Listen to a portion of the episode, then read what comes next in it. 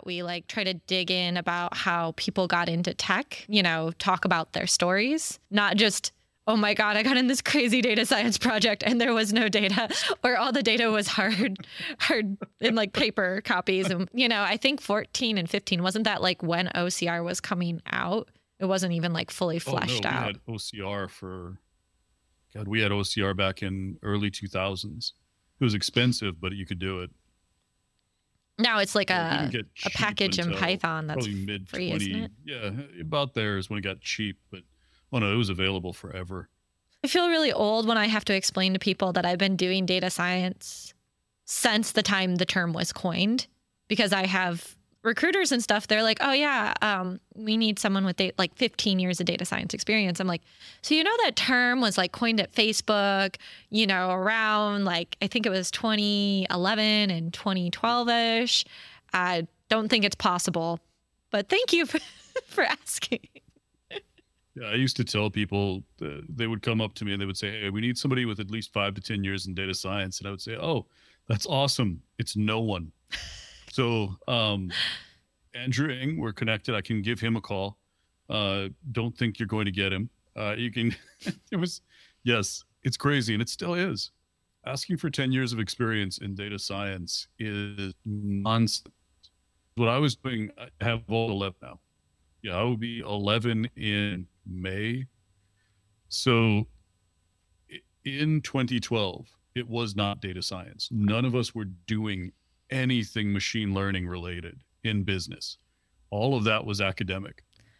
accidentally got myself into a statistics program learning machine learning and 2011 2012 before it was cool Yeah, I did. I mean, my first uh, CV pro- project was 96 or 97. I can't remember. It was in college. But I mean, no one was doing it in business. Nobody was really putting anything into production except at Google. And they were still trying to figure out how to get forward from MapReduce into something that was that would scale better and that would handle all the infrastructure needs that they had they were still solving logistics problems, you know, between 2016 and 2010. So it's amazing to me that we have people that say, "Oh no, I was doing machine." No, you weren't. Oh, come on, be real with us. We were I- there. i mean i took a machine learning class but it was like solving parameters for distributions like in the real Yeah. world and it was using like expectation maximization like ooh like Yeah, but I mean, it wasn't. It was more like analytics, though. We have to really kind of. I- I think we need to be honest as data scientists and look at anything before 2014, really, and say, okay, yes, I was using machine learning methods. However, what I was producing, not what I would call rigorous, not exactly defensible models. I don't think. I don't think I would, um, with a straight face, present what I did in, in very large companies. And I mean, I'm turning a little red because I'm remembering it. I did in very large companies in front of very important sounding people say some stupid things back in 2014. but they didn't know that I think the I think the scary thing is I didn't know that, and I probably should have. I don't think anyone knew that back then. Like the stuff we were doing was cutting edge for that time period. Like Right. bag of words approach like was cutting edge at one point in time. now it's like, oh gosh, really? That's what you did? Uh, just one more war story. I have implemented bag of words in Java. Yep, that, that hurts. Uh, That's almost confessional. Why?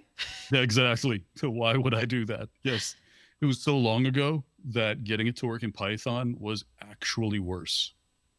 I did it in R the first time I did it. That's all I have to say to myself. Maybe I should have tried that. Probably should have tried it in R. Maybe that would have been easier. They Yeah, had all Python like the just such a miserable programming language. Now it's awesome, and like all the terrible things I said about it early on in my career are coming back to haunt me. But yeah, it was bad. I just cannot explain how bad it used to be. So I'm a little naive. I only know like statistics. So I know like MATLAB and R, and I taught myself Python, and I've never taken Nice. a programming class. Nice. I have like little to no CS experience. Like everything on HackerRank is something I taught myself, not from a class.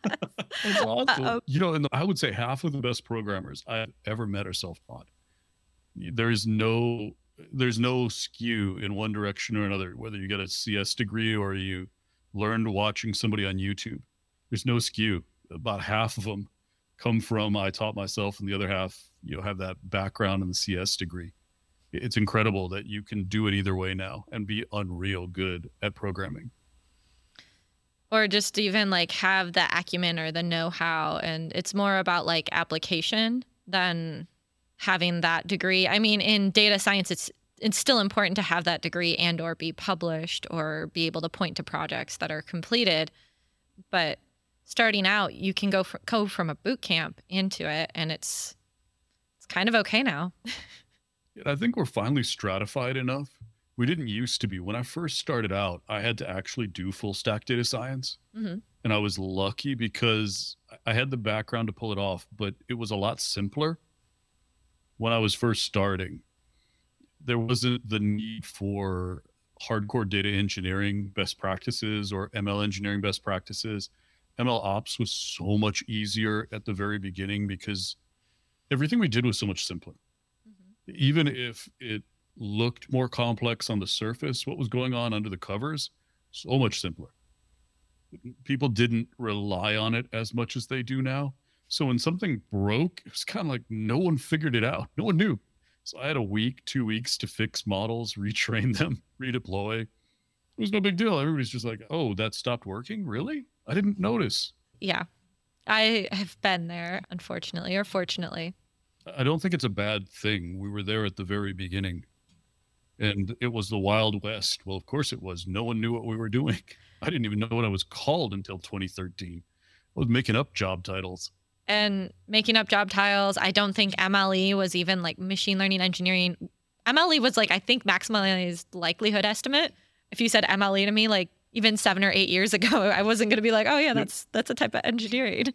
So, it's kind of I like to think of it like how computer science was back in what like the 60s and 70s. There was no textbook. There was no software engineer and like, you know, this is the way that it is and and it, we're kind of learning things as we go forward. I always I have a cute little lecture that I like. It basically says like some people classify techniques by the decade they were created in. Some people classify techniques by like the number of neuron layers that you have in it. And basically at the end of the day we should just like say the technique we're using and if you're going to communicate with another data scientist say like I did a neural network instead of being like I did deep learning just because like it's it's a sales buzzword at the end of the day, whether it's deep learning or, you know, artificial learning or machine learning.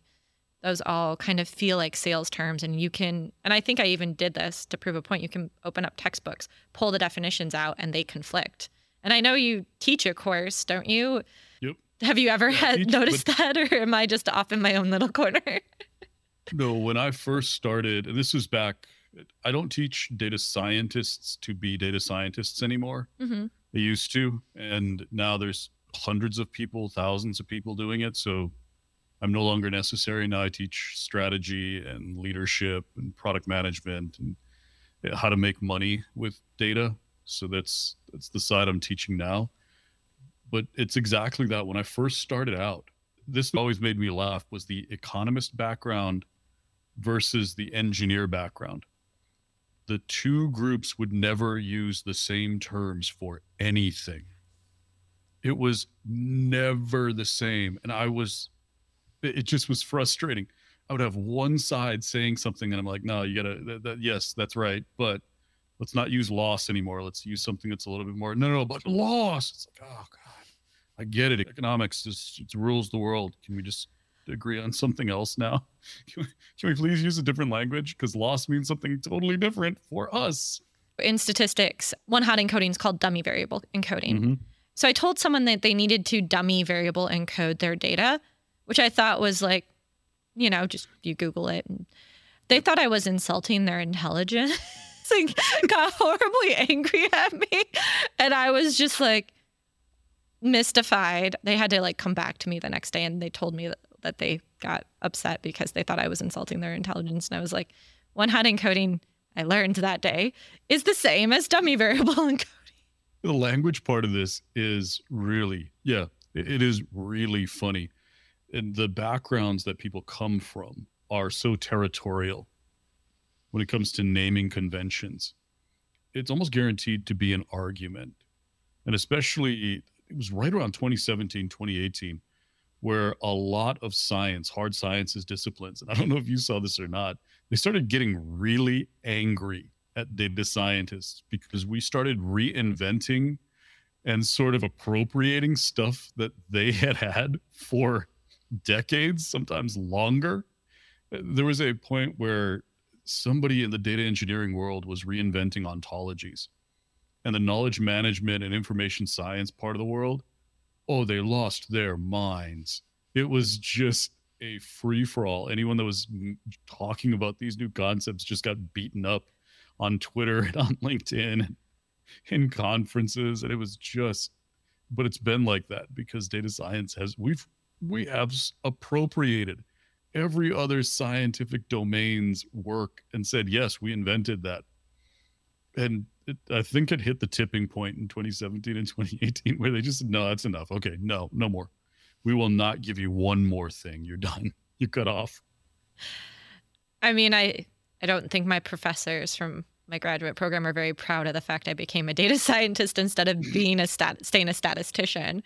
Because I was a good statistician and I was like, but I want to play with more data. I want to actually use statistics for something people care about. I want to affect and have like my model utilized in day-to-day practice. I mean, it is I did, you know, go the route of like p-value and stuff and published mm-hmm. articles and for a while but I don't think anyone read anything except the other people that needed to cite it in order to build on it. But like, I don't think anyone was like, oh, yeah, this is great reading material. Everything I published between 2012 and 2015, I can't find. I mean, I Google stuff that I've published, I can't find it. It's like it's just disappeared from the face of the earth. So I have the exact same experience. I went the traditional academic publishing route, and guess what? I can't even Google my stuff. That's how bad it was.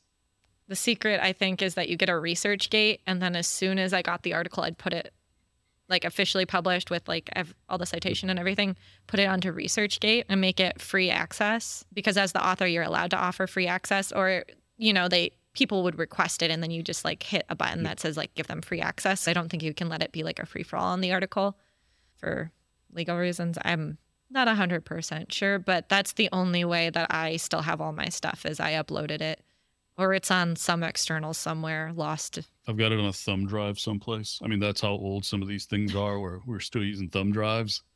Yeah, it's probably on a thumb drive in this office, I hope, somewhere.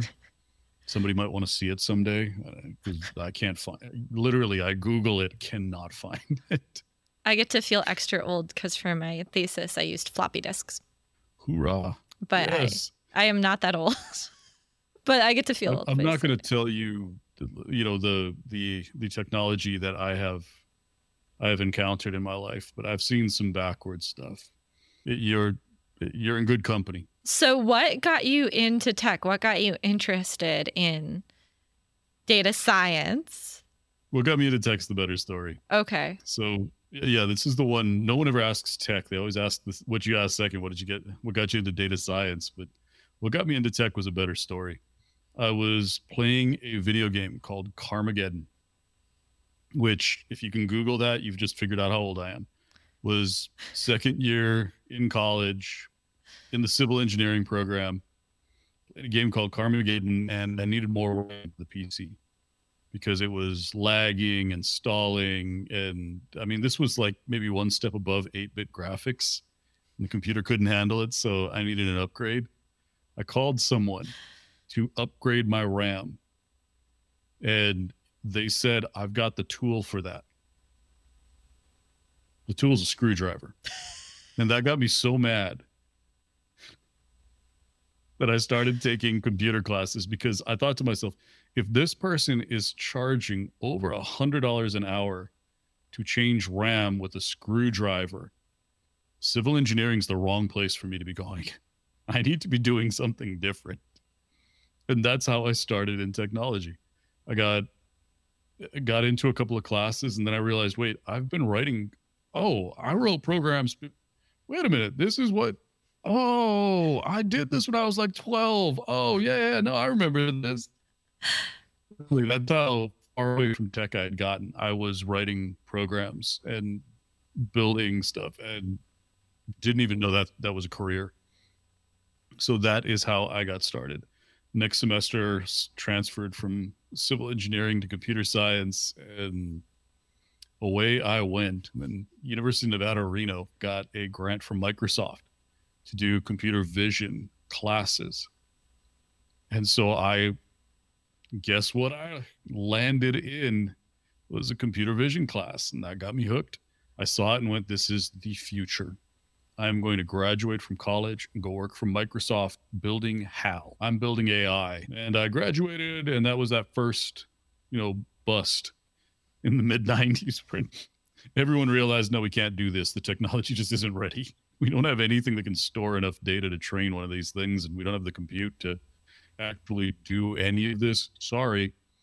So, did traditional engineering roles for around 15 years, 2011 all of a sudden it came back and I got laid off in 2012. So I needed to do the okay, so now what?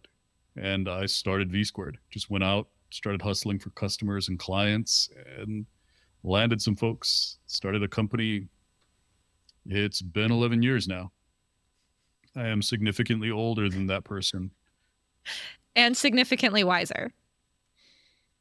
I don't know. I was pretty good back then, and I'm starting to get on that old side where like you, things are starting to go to decline. I don't know. He might have been a smarter person than I am. What is your favorite or most interesting project that you're allowed to talk about publicly that you've worked on?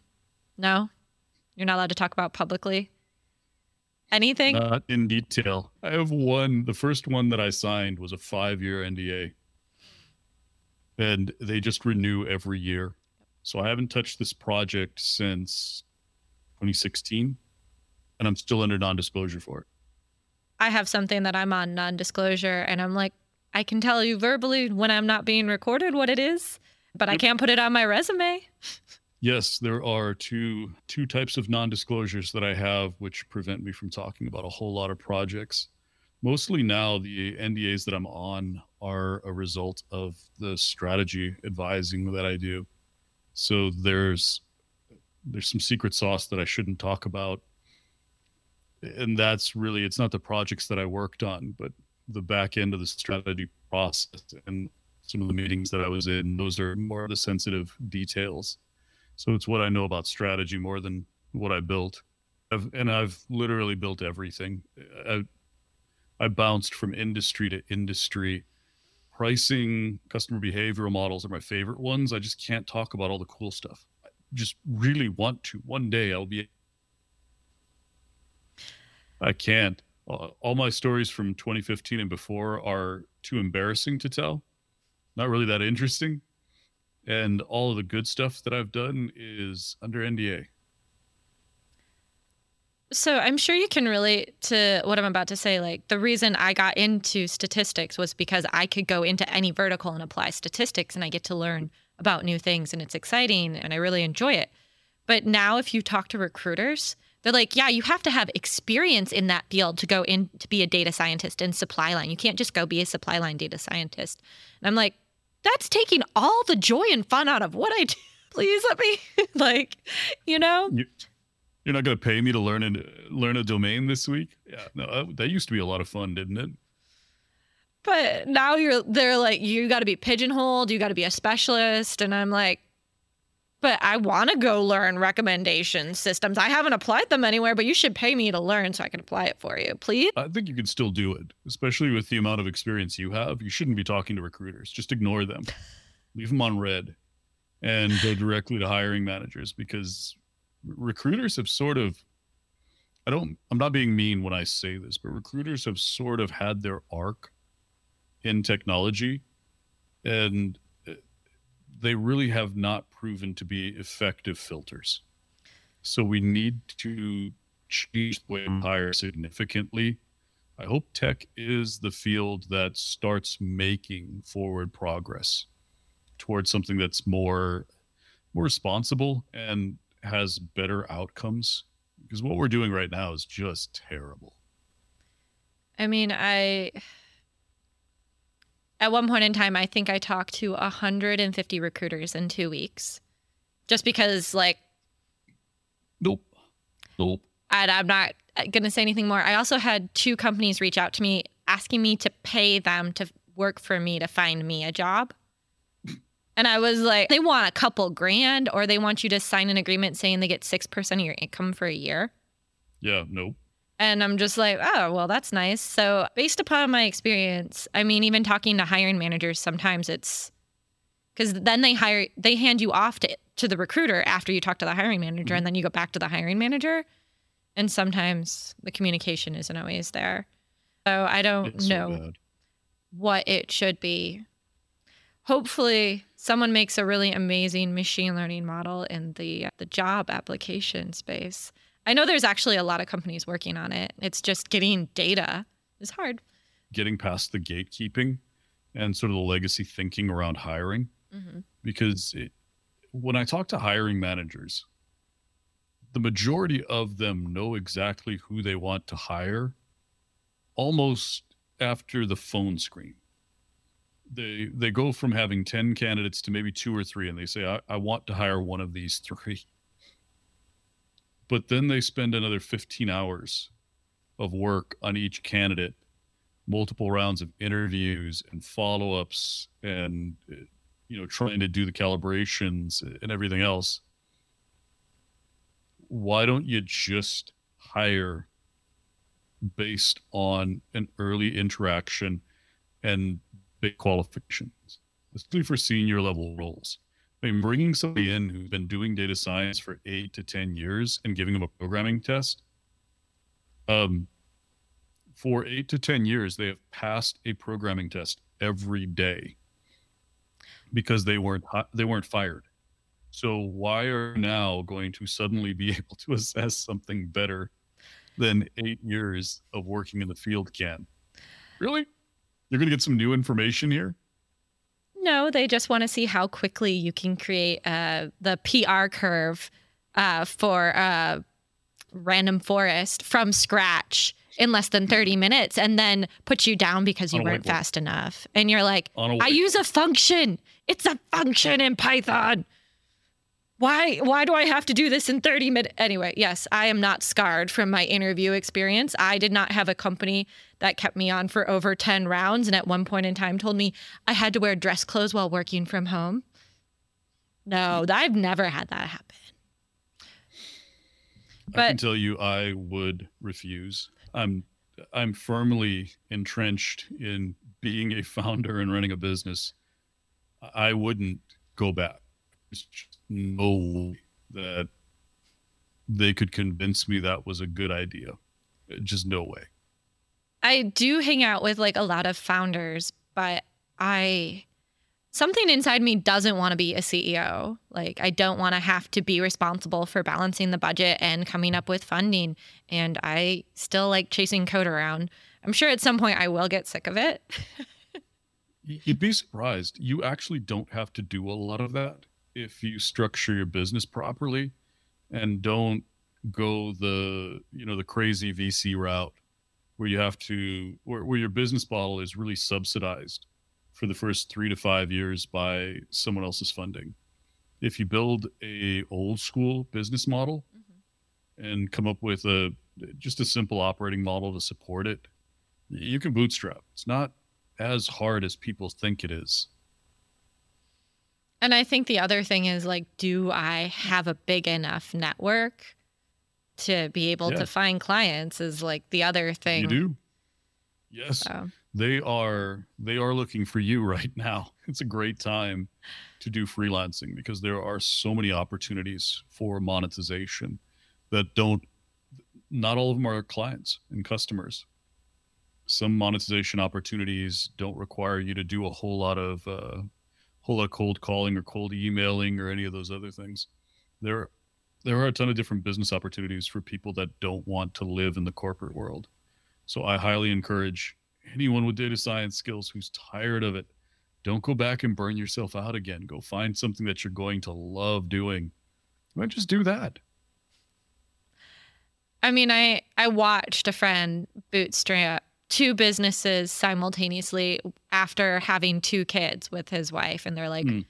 both kids are under 5 mm and I'm still like he has a property management company that he started from nothing and he also has um like a consulting firm for uh, big data solutions and nice. I'm just like I don't know how you do it I'm impressed. And his name's Brian DeLama, and he's been on here before too. Um, I I like him so much. I actually usually bring him in when I'm working somewhere and be like, he actually will come up with the correct solution um, for most of the data science, like the the engineering and the big data problem to stream data in real time. So, but that's what I found is just working in the field if you can actually solve problems, not resume solve problems, not talk about solving problems, not whiteboard solve problems, but if you can actually solve problems, you will have work for the rest of your life in the data field. You'll never be fired. It's there's so few who can just come in, get it done, and it works. So few data scientists can do that and that's you know if i was going to say what's your career opportunity just be competent and able to deliver what it is that you say you can do. There are so few that reliably do it. It almost feels like half the field is operating on fortune alone. It just it, it worked. Really? And if you can be incredibly over the top nice. Mm-hmm. um and that's yeah. for if you act like I'm more apt to hire someone if they are nice and willing to learn than if they actually know the content already and they are kind of a little, you know, they got a little ego uh-huh. with them. I'd rather take someone and teach them. Yep. And they usually I, end up being better than me by times. yeah. At the That's what I mean about hi- as a hiring manager, you just kind of know. You have a sense about who's going to work out and unfortunately that plays into a ton of biases. So we do need some checks and balances. We do need assessment methods but we should be watching hiring managers more closely than we were watching candidates because the bias and the bad hires come in because we make some pretty stupid assumptions about what a data scientist looks like and how a data engineer should act and what an MLE engineer's background should be and how they I mean those are the assumptions that lead to bad hires instinctually, you can usually tell who's going to work out with a team after one, maybe two rounds of interviews. You can tell this is a person who will fit into the team, fill the role, and be capable. But we add in this, but we have to have the best. We have these 18 people. We brought 18 in because we want to find the best of these 18. And I think that's where we we kind of got lost when we said the best candidate. No, I just want someone who can do the job. That's it. As soon as I find that person, I'm done. I'm not interviewing five other people to find somebody who can maybe do it better. No, I have other stuff to do. I'm just hiring you. Congratulations. You win. Get to work. Uh, I'll send you a laptop and some some paper to sign and others. I think we get up somewhere along the way because that's really it. Can I train this person? Do they know enough that they contribute just to basic tasks from the beginning? And I will train them to fit the entirety of the role. Are they smart? Are they quick when it comes to just learning and picking up concepts? Are they interested in the stuff that we're doing? Do they seem like the team will like them and they will like the team? Good enough. We're done. Are they going to make anyone else quit? No. All right. Good. We're good. All right. You're hired. Uh, that's what assessment should be. When a company as big as Google, who has done as much research into hiring as Google has, relies on things like coding exams for calibration, I just think to myself, well, it doesn't surprise me that ChatGPT was calibrated as an L3 software engineer. That doesn't surprise me in any way, shape, or form. if you want to see the largest indictment of a hiring process, a model calibrated as an L3.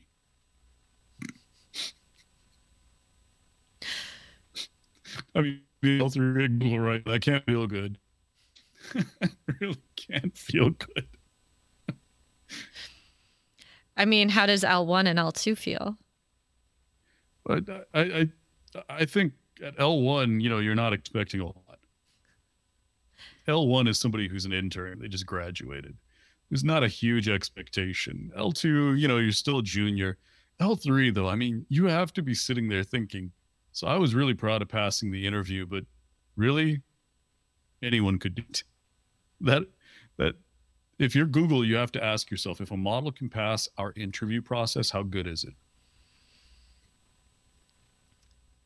I mean, another question is like, how many hours of their engineers do they spend in the interview process? And wouldn't it have been better instead of spending, I don't know, 10, 15 hours putting someone through a horrible gambit that gives them flashbacks for the rest of their life.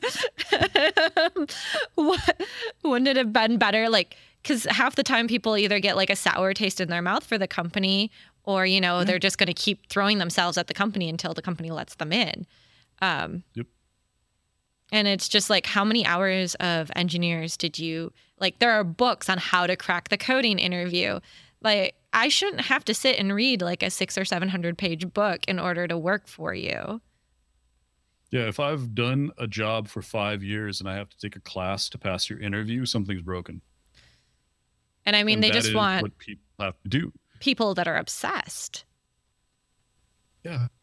I mean, I watch people who I've watched people do product management roles, software engineering roles. I mean, so it's not just data science, it is other roles too, hmm where they've taken entire classes just to be able to calibrate to a certain level at an in an interview with Amazon or Google or Meta or any one of those, you know, large tech companies.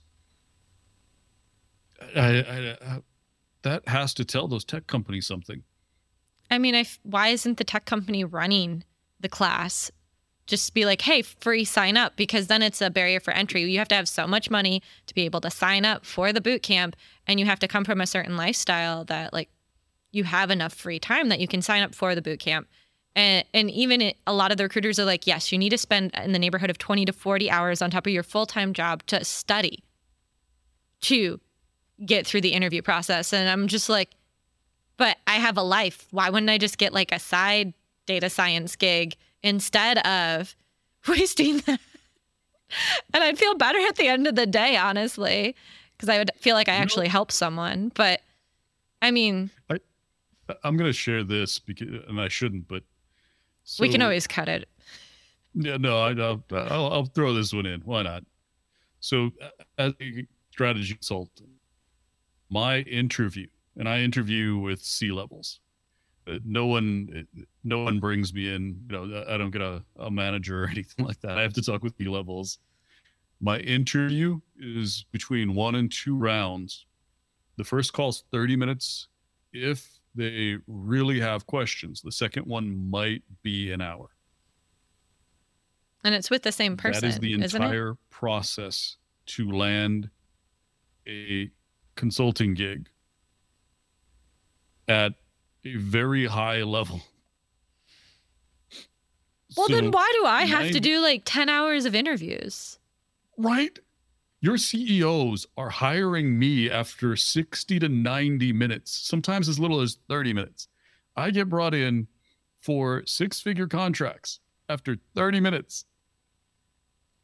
Why are we doing this to software engineers? Why are we doing this to data scientists? I What mean, is the point? that's a really I- question. I don't understand. I even like openly had a conversation with a hiring manager where I like they grilled me and they were like, What's the definition of this? What's the definition of that? For an hour. I put up with it for an hour. I was extended an offer and I said, No, thank you. That was an interview that you should be giving someone straight out of grad school. I'm published and I don't want this. No, thank you. But like, you shouldn't be grilling someone who's been in industry for like almost a decade definitions that like you memorize in grad school and you put on an exam. I got up and left the last job interview I ever had. I just walked out of it. And that was for me, that was the nope, done. Never doing this again. The one time I did that, I got offered the job. I was like, I do not want this. And they're like, you are going to take this. And I was like, well, in that case. I I got asked there were it was a series of really stupid questions, but the one that got me was I was asked for my GPA. And this wasn't straight out of college. I had at that point, let's see, 15, yeah, just 15 years of experience in the job that I was interviewing for. GPA. What is how is a GPA even relevant at that point? I mean, I know people are still loyal. I'm I'm floored to this day. People are still loyal to the school that you graduated from, and it's still relevant in the hiring process. And I'm just like and I'm at table at like table talking with people and they're from Ivy Leagues. I'm not. I'm mm-hmm. from a state school at like and I'm happy I got there. I got my full ride scholarship. I worked my little butt off, but Yep. University of Nevada, Reno. I say that with pride. University of Nevada, Reno. I mean, it I know CEOs of tech companies or people who teach data science every single day and they don't have bachelors and they're good at it and they're passionate. Yeah. So Yeah. And why are we still picking people who went to, you know, Ivy Leagues? There's nothing wrong. You have to have a really good high school experience in order to get in and a gambit of other factors and it's great that you got in, but a decade later, we shouldn't be making hiring decisions based on it. And I've even had someone say, You didn't go to blank.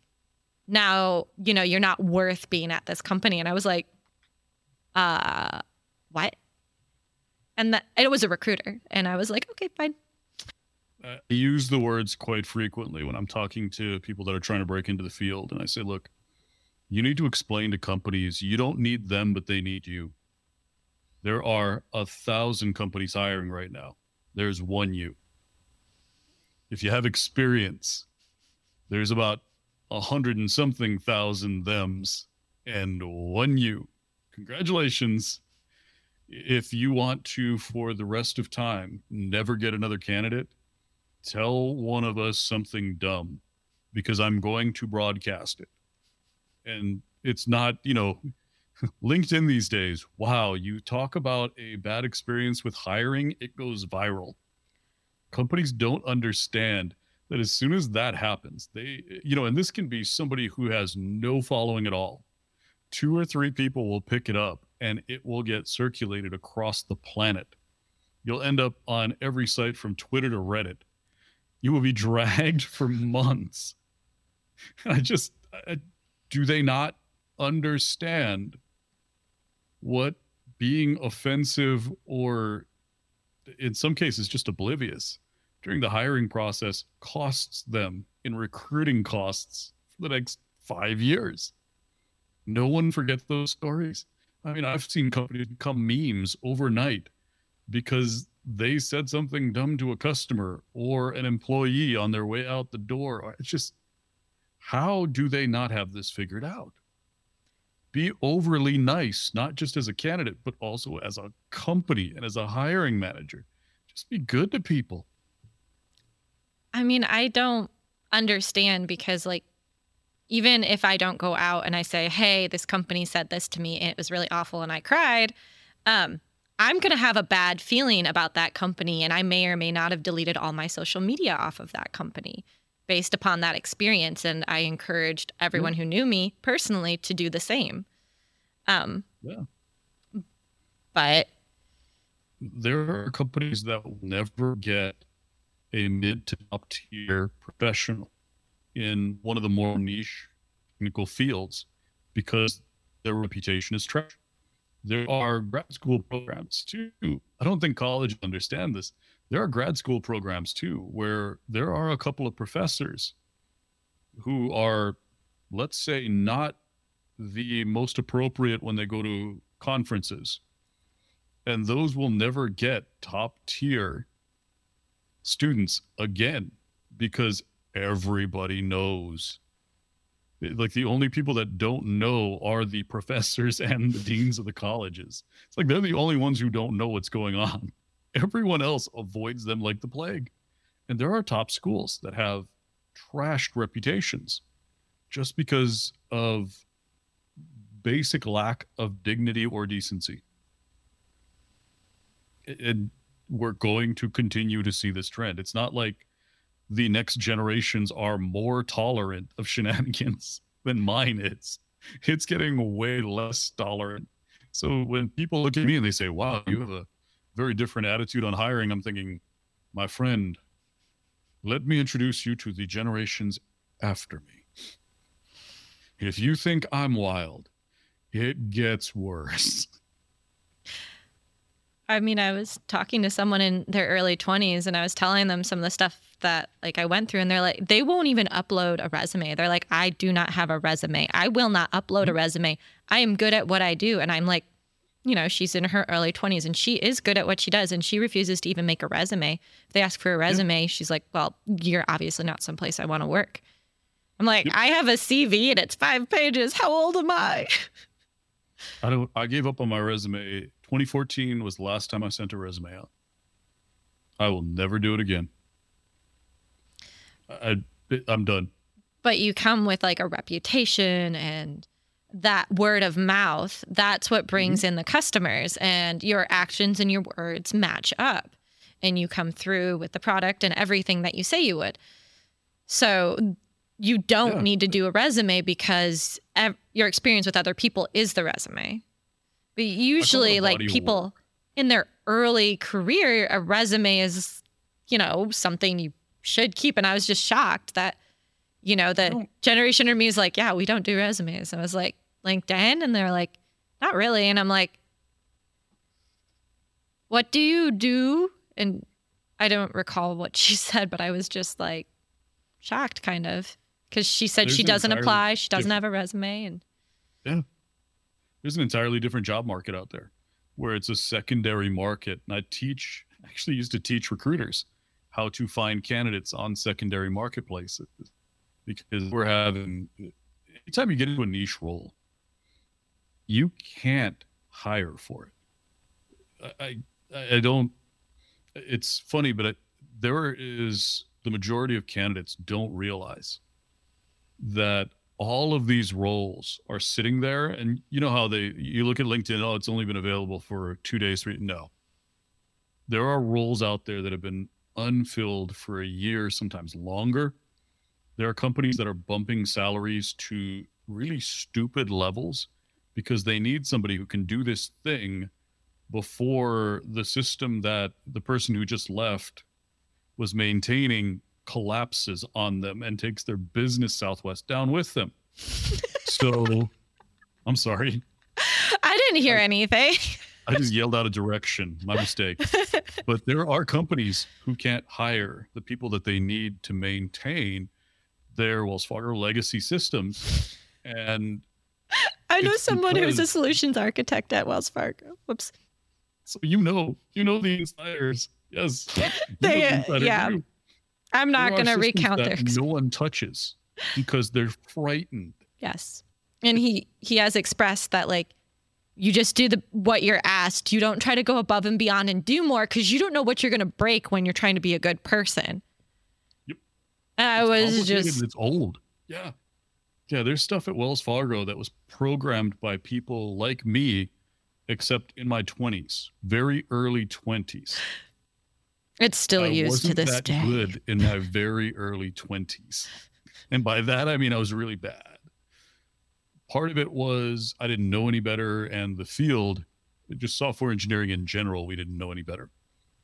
But part of it was not being forward looking yet and thinking that this would not be maintained for 25 years. Well, I mean, when was GitHub made? Like yeah, version controlling code. When was that? When did that start being a thing? Like uh, when I got on the scene, that wasn't a thing. No, it was 2000. I was doing source control and, and versioning and that sort of thing. We had our own server like we had our own. It was janky. No one touched it. You know, talking about things no one touched. Yeah, the source control server. No one touched it. We didn't even walk into the same room except for there was one person who could touch it. Nobody else could touch that thing. But you know, of course, everybody who was a senior engineer in their 30s and 40s walked in there and thought they knew what they were doing. They'd break it, and this guy would come in and you know attempt to. I thought one day I thought he was going to fight someone who who went in there and broke the broke the build server, and I there was going to be a fight. It was intense, but yeah, that, that's it's been a thing forever. But let me tell you, Git as much as anybody complains about Git, way easier than what we used to have to do. way easier. I'm not filing a complaint about Git. I'm just saying that like when I was at a place where code should have been version controlled, we definitely we we weren't using Git. We weren't using any version control. It was like, well, someone has it on their hard drive. Maybe they can give it to you. And it's, you know, an older version. And yeah, no, yep. yep. Yeah, my laptop's been source control before. Been there. Yeah. Especially and in startups. Oh my. It was Early not a startup. 2010 startups. It was not a startup. It was a research facility. Oh yeah, no, that's yeah, that's academia. No. Well, but the same Worst things practices. had to be passed on and modified and run every X amount of time to get, and it had to be modified and updated and, which, oh. yeah. And then someone retired Worst and took practices. You know, and then the data went away, or the the code went away. Or, yeah. I can tell you between government and research, academia, worst practices. Oh, I've seen. What about things. government research facility? What about that? Oh, what about that company? That might that the government government research isn't that an oxymoron? I thought we I thought we established those two don't go together. I didn't publish all my papers at a government research facility.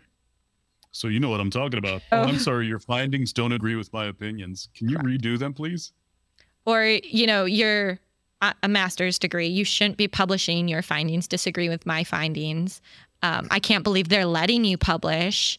Um, that was never said to me ever. No, no, of course not. No, no, I couldn't see that. I literally wrote a paper about Bayes' law. You know, like probability mm-hmm. A, probably B, the probability of A and B intersecting. And I was told that that law doesn't apply to their problem. So I wrote a paper about how Bayes' law applies to everything. It got published. And that's all I have to say. yeah.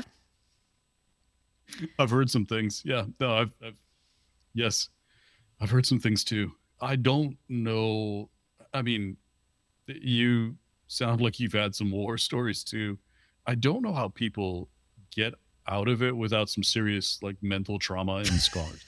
I do not know how people escape the work world without the people that are happy in tech jobs for me i look at them and i just go i need to learn something from you uh, because they'll tell me stories and i'm thinking i would be in therapy and i'm not you know i'm not in i'm in gen x so i was on the playground being you know, people said things on playgrounds when I was growing up that would get you banned from 4chan. So it's not like I had a, you know, the sheltered life, but some of the things you get told in engineering and in just data science and the academic fields is just really why would you say that to another human being let alone having people that talk about it you know being a, a monthly occurrence where they're belittled in the work world. I know I'm supposed to be selling data science as a field, and I'm really doing a terrible job as an ambassador here, but this is kind of the reality, isn't it? I mean, I have story after story. The best thing I can say is to forget because I love the analytics. I love the research. I love, love, love what I do. Working from home is amazing because if something gets to be too much, you can accidentally leave a call. But I mean, like, I have story after story. Like, the CEO came to me and told me he wanted to divorce his wife. And I informed him he needed to go to couples therapy and to please leave me alone. My career subsequently was hurt from that experience. How dare I? I can I have story after story, but I yeah, do not want to go there. But I love what I do and it gives really good work-life balance when you get to work from home. So if you have a math brain, it's amazing. Otherwise, I don't know what I would do. I'd probably be miserable doing something else. You'd be doing what? Anything else, something else that doesn't involve analyzing data and like playing around with spreadsheets, I'd probably be miserable. Like I I fell into it yeah. and I like it. So Yeah, I really love what I do and I'm fortunate now with the the company to be able to pick clients and decide who I want to work for and pick good situations. I mean, that doesn't mean that I, I don't experience my share of dysfunction and a little bit of crazy from time to time. The C suite, that's another level. The board, like you think the C suite's nuts until you meet the board. Then you go, oh, so that's why the C suite's dysfunctional because there it is. And then I realize what kind of pressure everyone's under from investors who, if you think professors are wild. Investors say wild stuff. They are. But they hand you a couple million dollars level. and then they say the insane things, right? They it's, don't just. No, like before, during, and after. it's wild. And it's not just VCs. The VCs get a bad rap, but traditional institutional investors are weird. There's a good I would say the majority, overwhelming majority of them, straight laced, middle of the road. They just want to get a good return. They want companies that are well run. They want leaders that they can trust. They want certainty and stability. They want to know what they're getting. All reasonable stuff. They, they call you once a quarter to make sure everything's on track and they truly leave leadership and the board alone. But there's that minority, and they come out of the woodwork in times like this where they will, they are just weird they make ridiculous demands. They say crazy things in public. It gets picked up on by cable news shows. Are we referring to a specific event? One, no, three, and I can name like three of them in the last month. So I don't watch cable, so I am. Oh no, Bob Iger got dragged back into Disney because Bob Chapek was doing some interesting accounting when it came to how Disney Plus was reporting costs and revenue. So there were, so there was a. Have you ever seen Friday? You remember the movie Friday with Ice Cube? There's a famous line from Friday. How do you get fired on your day off? Mr. Chapek, how do you get fired on a Sunday from Disney? How, how do you do that? I would just like to know if you if you'd like to come on a podcast with me. I would love to hear the answer to that. But I'm sure your NDA is breathtaking, so I'm never going to find out. But yeah, fired on a Sunday. So Bob Iger comes in, you know, literally, here I come to save today, comes in to save Disney from uh, investors who are outside with torches and pitchforks. And he starts, you know, trying to clean house. He's doing the evaluations and the audits, and he's looking for ways to save money and make the parks more friendly to customers. And he's, I mean, he's cleaning up so many different messes.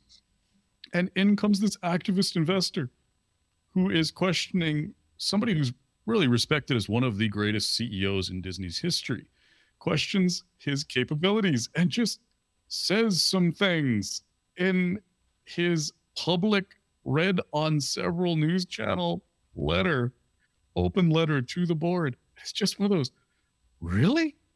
I mean, even Bob Iger can't get a break. That guy can't get a break. it's insane. Just insanity. Investors are weird sometimes. Like I said, majority of them normal middle of the road, just want to return. But there are some of them that are just so out there. So I'm sure you have your fair share of personal experiences aside from news covers, but I guess you can't talk about that either. Um, what can I talk about? Because the nice thing here is if I say something and I don't mention any names, no one's going to get angry because then they would have to admit they did that. So there is, let me think about that. Let me see if I can find wild stories from investors. I was on an investor pitch where I'm trying to think of the right way to put this. They essentially wanted this company to pivot into doing a completely different product. And so, two minutes into the presentation, one of the analysts, who wasn't even a partner, he's an analyst at the firm, throws out kind of an idea. You know, have you thought about getting into this vertical? And one of the partners spent an hour and a half browbeating the CEO and the CTO about why they didn't do something completely different with their company. And it was, yeah, it was a good hour. It had to be at least an hour of just beating them up, saying, hey, you should do this other business. You should do this other business. You should do. But that wasn't the kicker. Like, that wasn't the weird part. The weird part was a week later, that same partner called and asked them if they would do a presentation because he liked their company, liked their idea, and was thinking about investing. We thought, oh, it must be, you know, that person's admin or that person's, you know, analyst or somebody else who just didn't realize, no, was same dude. Completely forgotten. Was So they sent the CFO to do the pitch.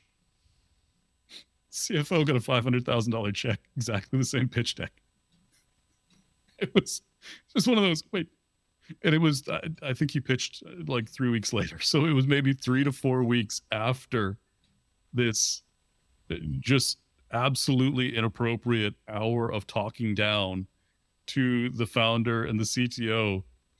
The CFO makes exactly the same pitch and gets a half a million dollar check. I, that's yeah that's vc it's just so strange was the same human, right? same human Were they of sound mind and body? i don't think that's possible given what i saw. Were they just under an insane amount of stress and they forgot where they were at and they were too afraid to back down from what they i have no idea. I literally I, it, you can't think that somebody like that is in their right mind. But then again this person is getting wealthy people to give them large sums of money to invest. So I, they can't be that far off base can they I mean, how sound mind are insanely wealthy people that have billions of dollars. you're not wrong not wrong I know a few of those, not billionaires, but millionaires, and they always lament that they don't have any true friends and can't truly trust anyone. And I'm just like, could only imagine what it would be like to begin with a B billion instead, you know? And why do we chase this isolation with money? But anyway, that's what they usually lament to me about when I talk to them. It's interesting. I think people want things because they don't understand what happens when you get them. And that's the that's usually the problem.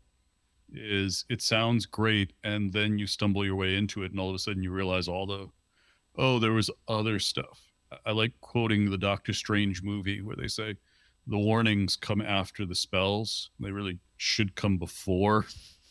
And I think it's really in almost every job I've ever had, every promotion I've ever been given, everything I've ever learned, or every cool thing I've ever built, the warnings were always after.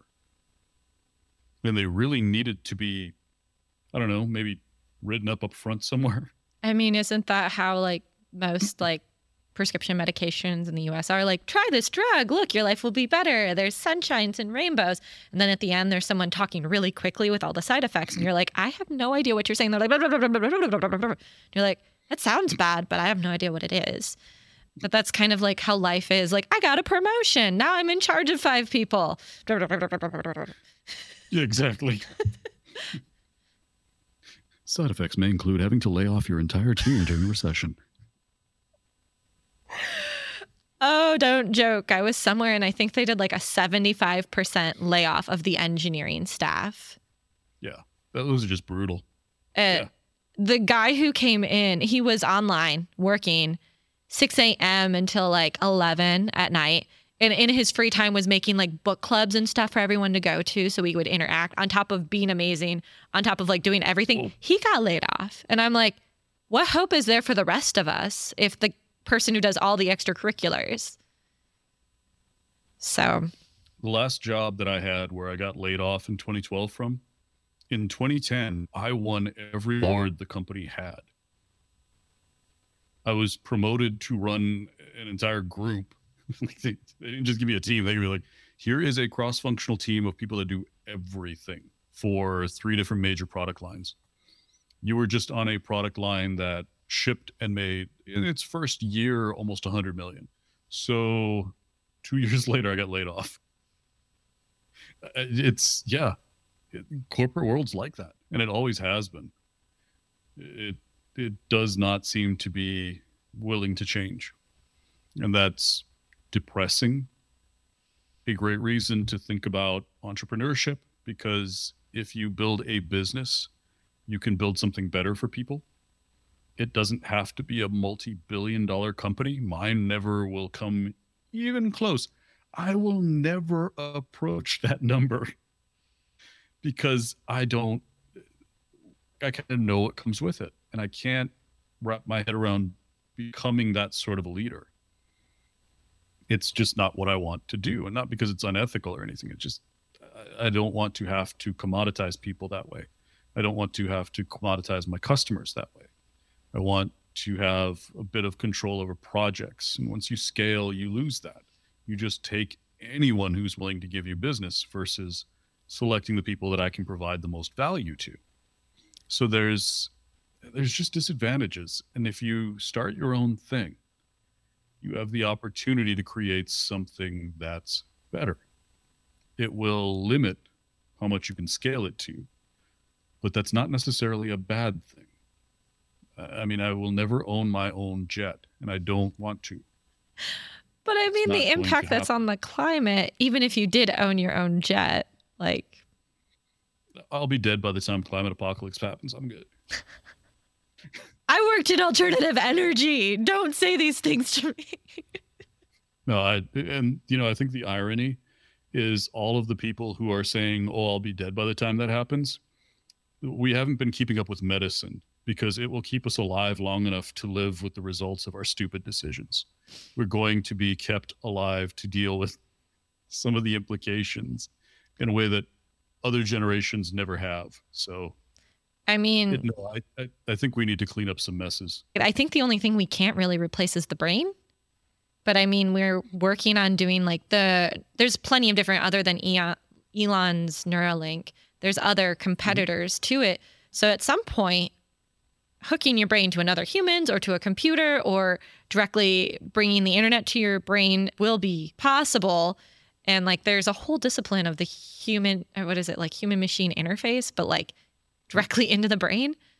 And it at what point like do you stop being human? Do you start being like a cyborg? Like after you've replaced so much like what happens if we take this consciousness and we put it inside of a computer? Is that still vin what if you're still alive and their consciousness is in a computer and your consciousness can connect to the internet and have experiences?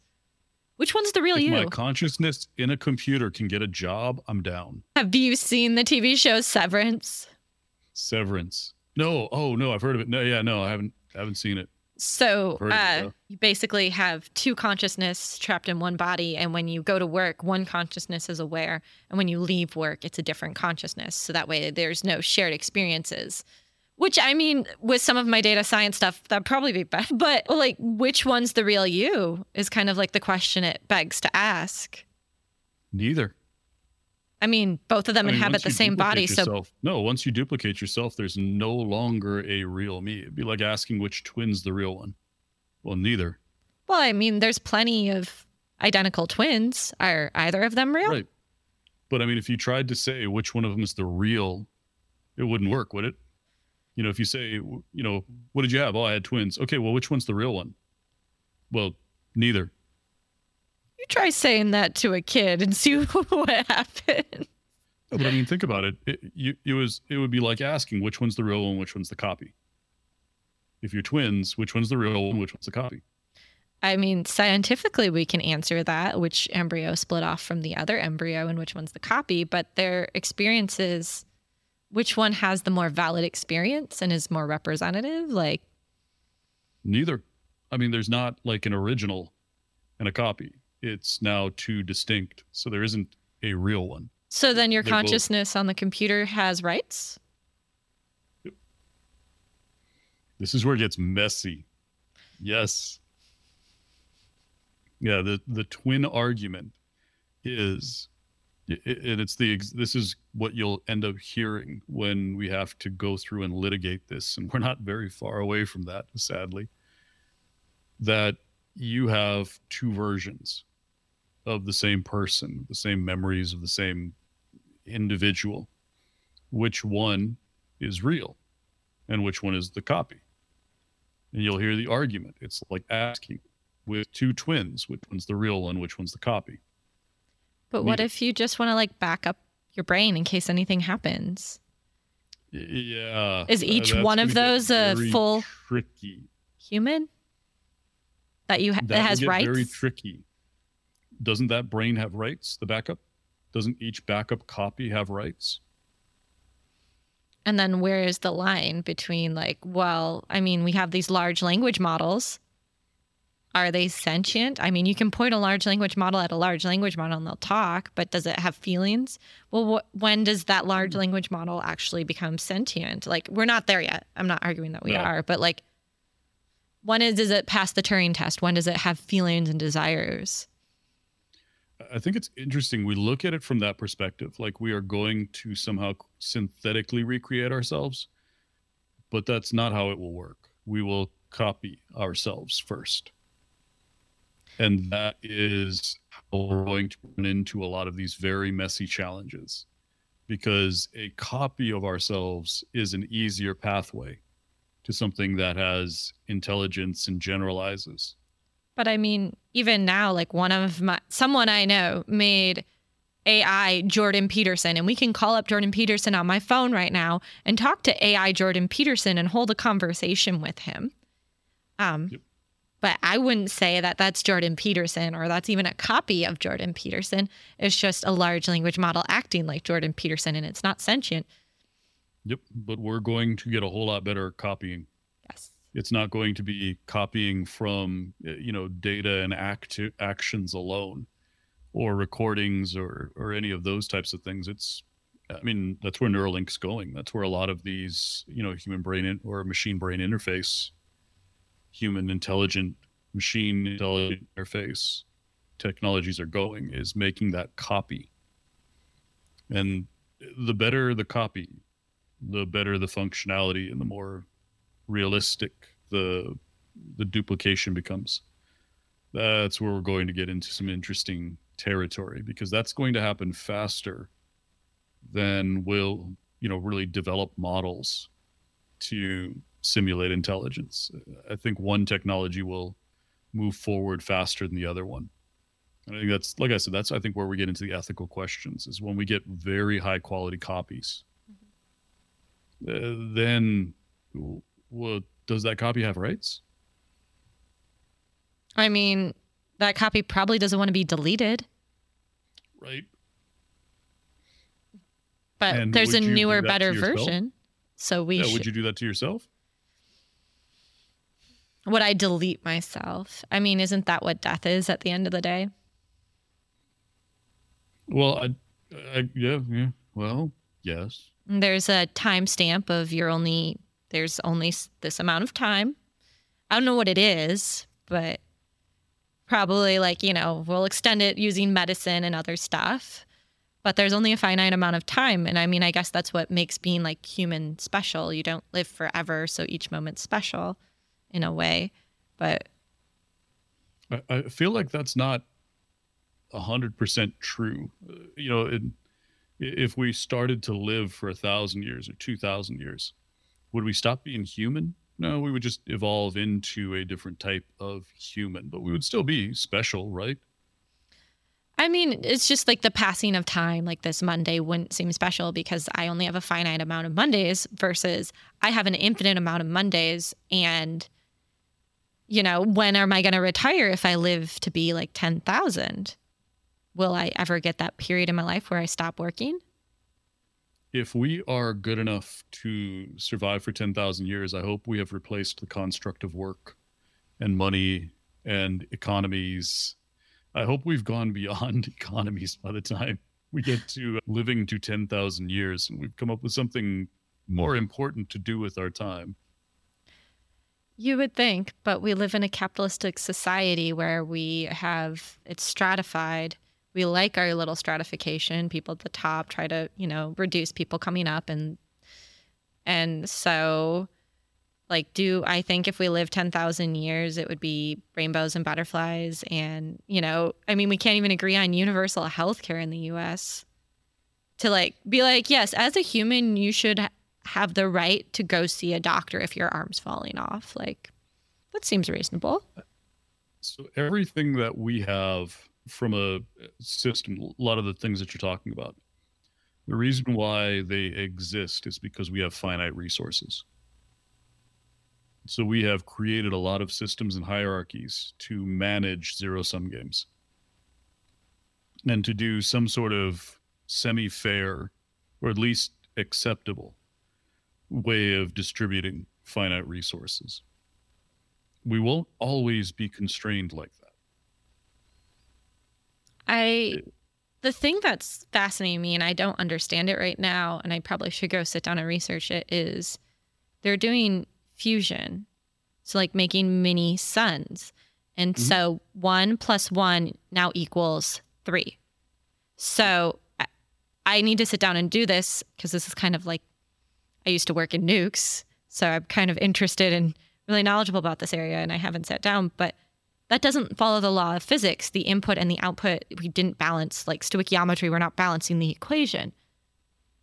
And if oh, that yeah. is true, we can make infinite amount of energy, mm-hmm. then resources well, no, are no longer scarce. Not infinite. Remember, it's a mass to energy. So there's always a trade off. But it's the amount that you put in and the amount that you get out is different.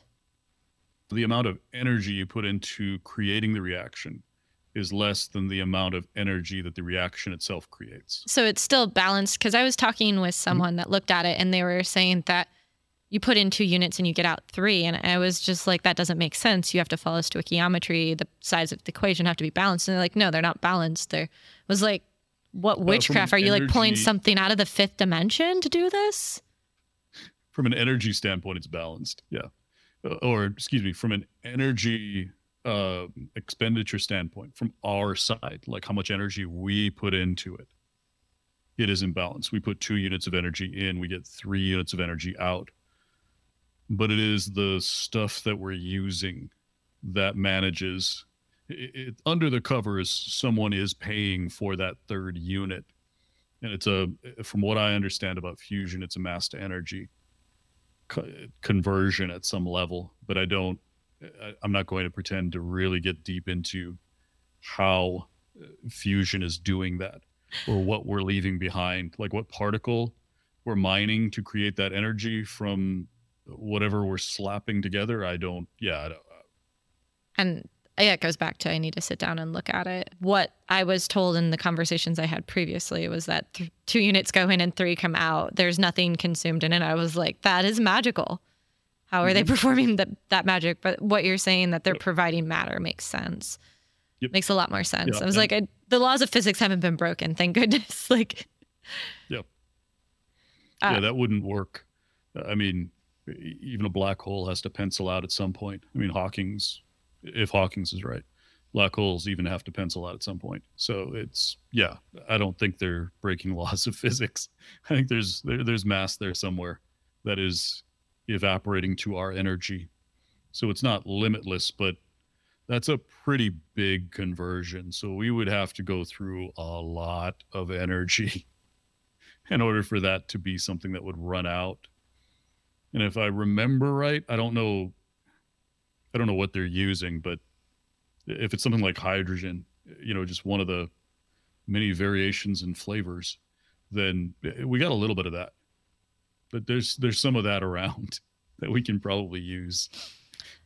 I mean, isn't all of the water two parts hydrogen, one part oxygen, or did I miss some? Yeah, no, I mean, we got a little bit of that. We got. I think, I think it's more than a little. able to use that. But I mean, even in nuclear reactors, you're supposed to like use heavy water. So you have to get isotopic water to put the rods in, and that's difficult to even get to that point. So at least some of the Yeah. some of the reactors, not all of the reactors. Um, but creating that or creating like the level of refinement that you need in the hydrogen um, is difficult. Yeah. For me, that whole humans don't seem capable of keeping water going over rods. You know, if you look at every major nuclear disaster, it came down to really we can't just keep water flowing over rods. Like that's that's that was the problem every single time was we couldn't keep the water flowing. So maybe we should find the commonality here. Don't stop the water. Maybe we should have maybe I don't know two or three redundant systems that continue to throw water at the rods, so that the same thing that happens every time water stops going over nuclear reactors happens again. Can we can we agree? Maybe there should be I don't know more than one pipe. Uh, Call me crazy. so Maybe the each engineer in me is nuts.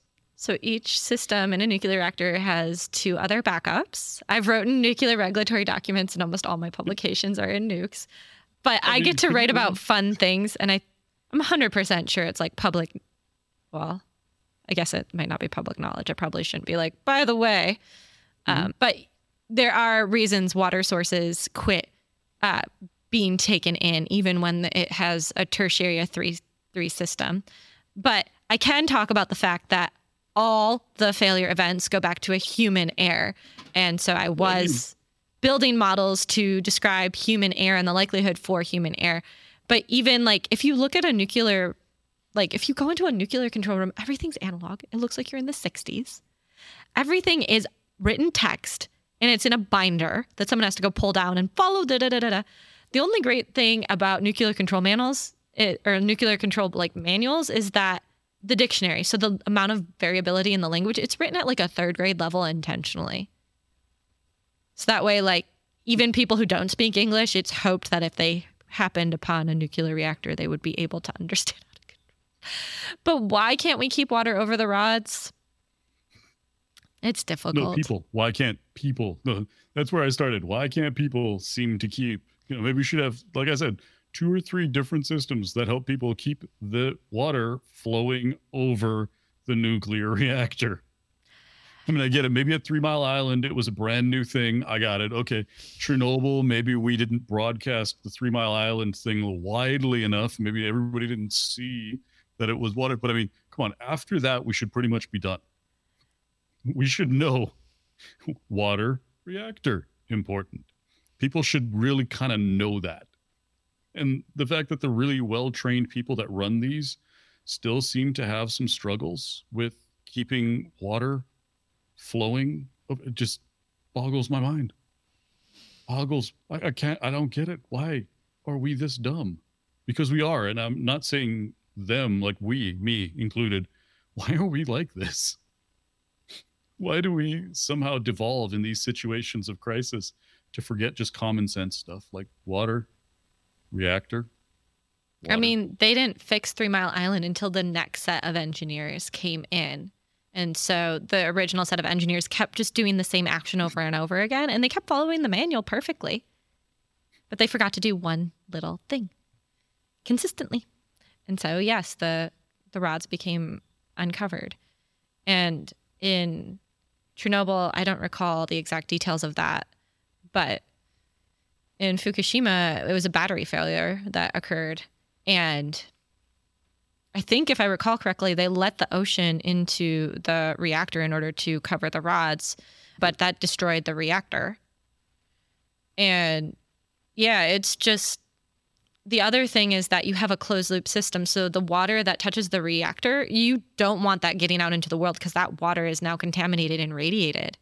And so if you add more water to it and that steam or anything in that loop, so you usually have like a two circular system. So like one water, that water transfers heat in another loop and that loop actually turns the turbine or a tertiary system where there's like a loop in the middle and then the turbines at the end and another closed system. And so the problem is is that any interaction with this closed loop that has the control rods or the nuclear rods in it, everything in there is contaminated. Anyone that goes in there is contaminated.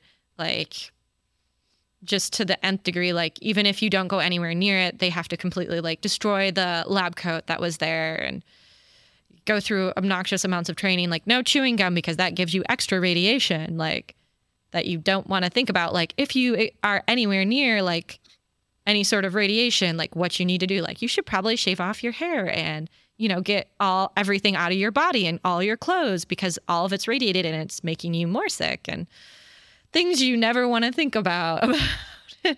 yeah. Yep.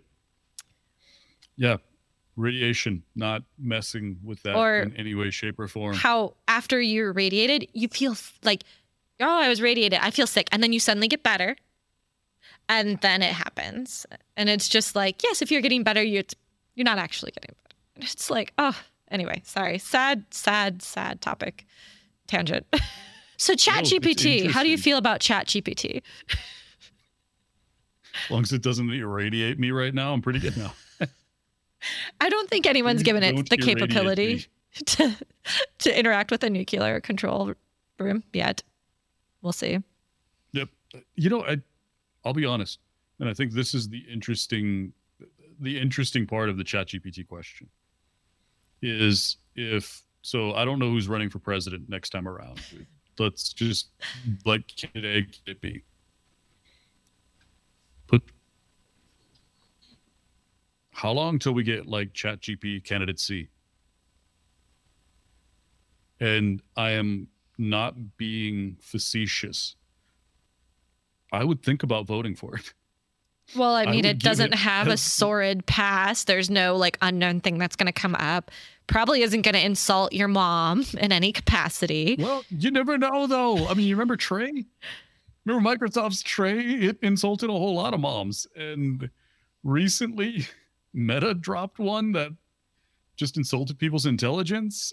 So, I mean, it has some serious flaws that are likely hidden in there. And more than most people, you and I know that. We know that under the covers, there's probably some really ugly skeletons behind every model we're going to release for the next few years. Yep. Knowing that, I would still definitely think it over. I would give it some level of consideration. It would not be ridiculous on its face. I mean, if I was given the ability to like test the vector embedding space, to look at the distance between certain keywords to make sure it wasn't biased, Mhm. um, and or like you know it was published that hey we did all these key indicators and it came back being not biased, and it was open like open knowledge about what it was trained on. Yeah, I would say that that would be like an intelligent choice. It's not like we have that level of visibility into any human running for office. I don't know how their mom and dad raised them, what, like, how far their different words in their brain are spaced.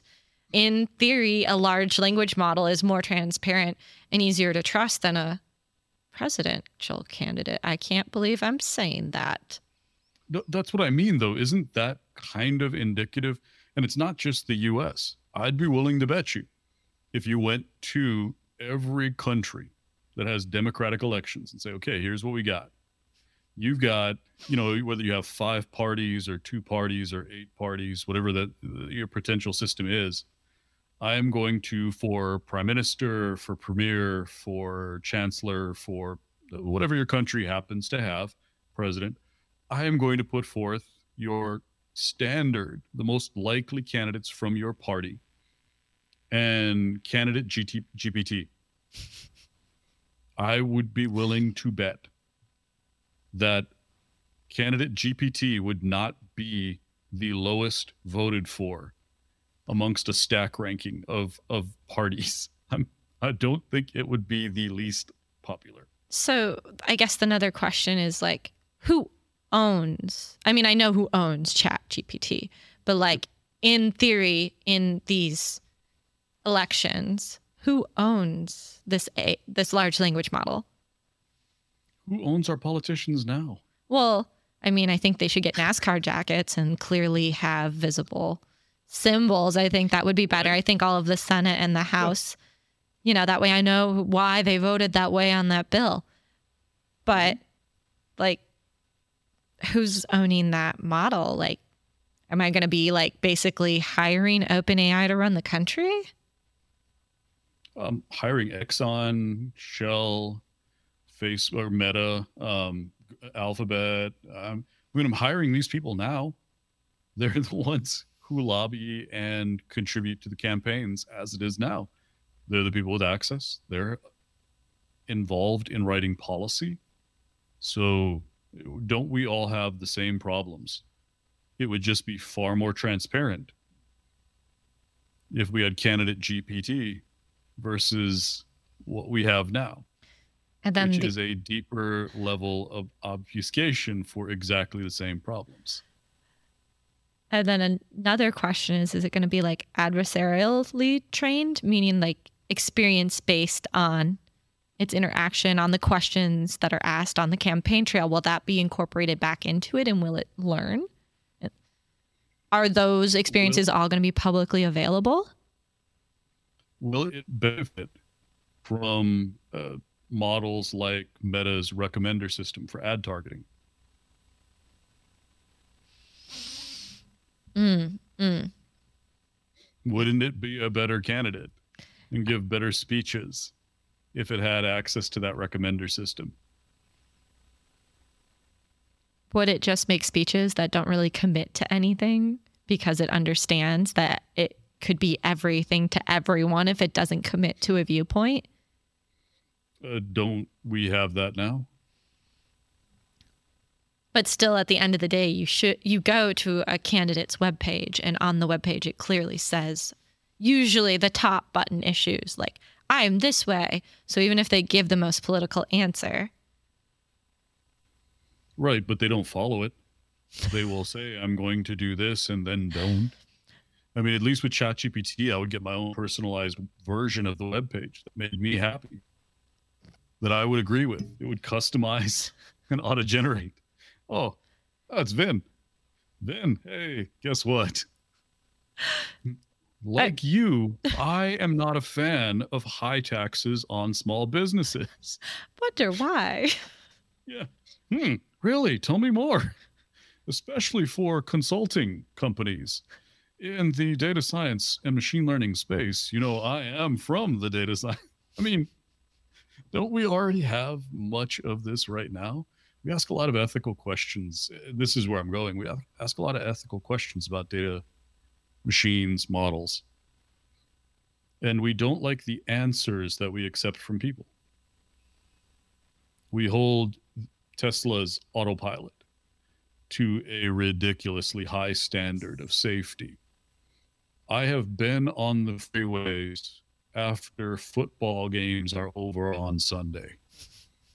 The level of safety I would feel knowing everyone had Tesla's autopilot turned on would be higher than what I am feeling when it when I know the state of most of the people who are around me who are driving and weaving in and out of traffic at speeds that are unsafe for people with reflexes in their 20s and when they slam on their brakes for absolutely no reason and I drive past them I see oh you're about 70 huh I mean we hold co-pilots or excuse me the autopilot to a very high standard but we let I've seen some of the people that pass their driver's license tests and get get behind the wheel. We have a different level of competency. Shouldn't we just be happy with the fact that we could save a ton of lives and accept the fact that it will fail as frequently as people do? I mean, I've been in a Tesla with autopilot and when in the early days, It was bad. yeah, I mean, I was the passenger and I learned when they turn autopilot on, I should close my eyes. That way, if we get into an accident, I won't get as injured because you get injured when you make your body rigid because you brace for impact. Uh, but now it's better at navigating high traffic than I am, especially in new cities.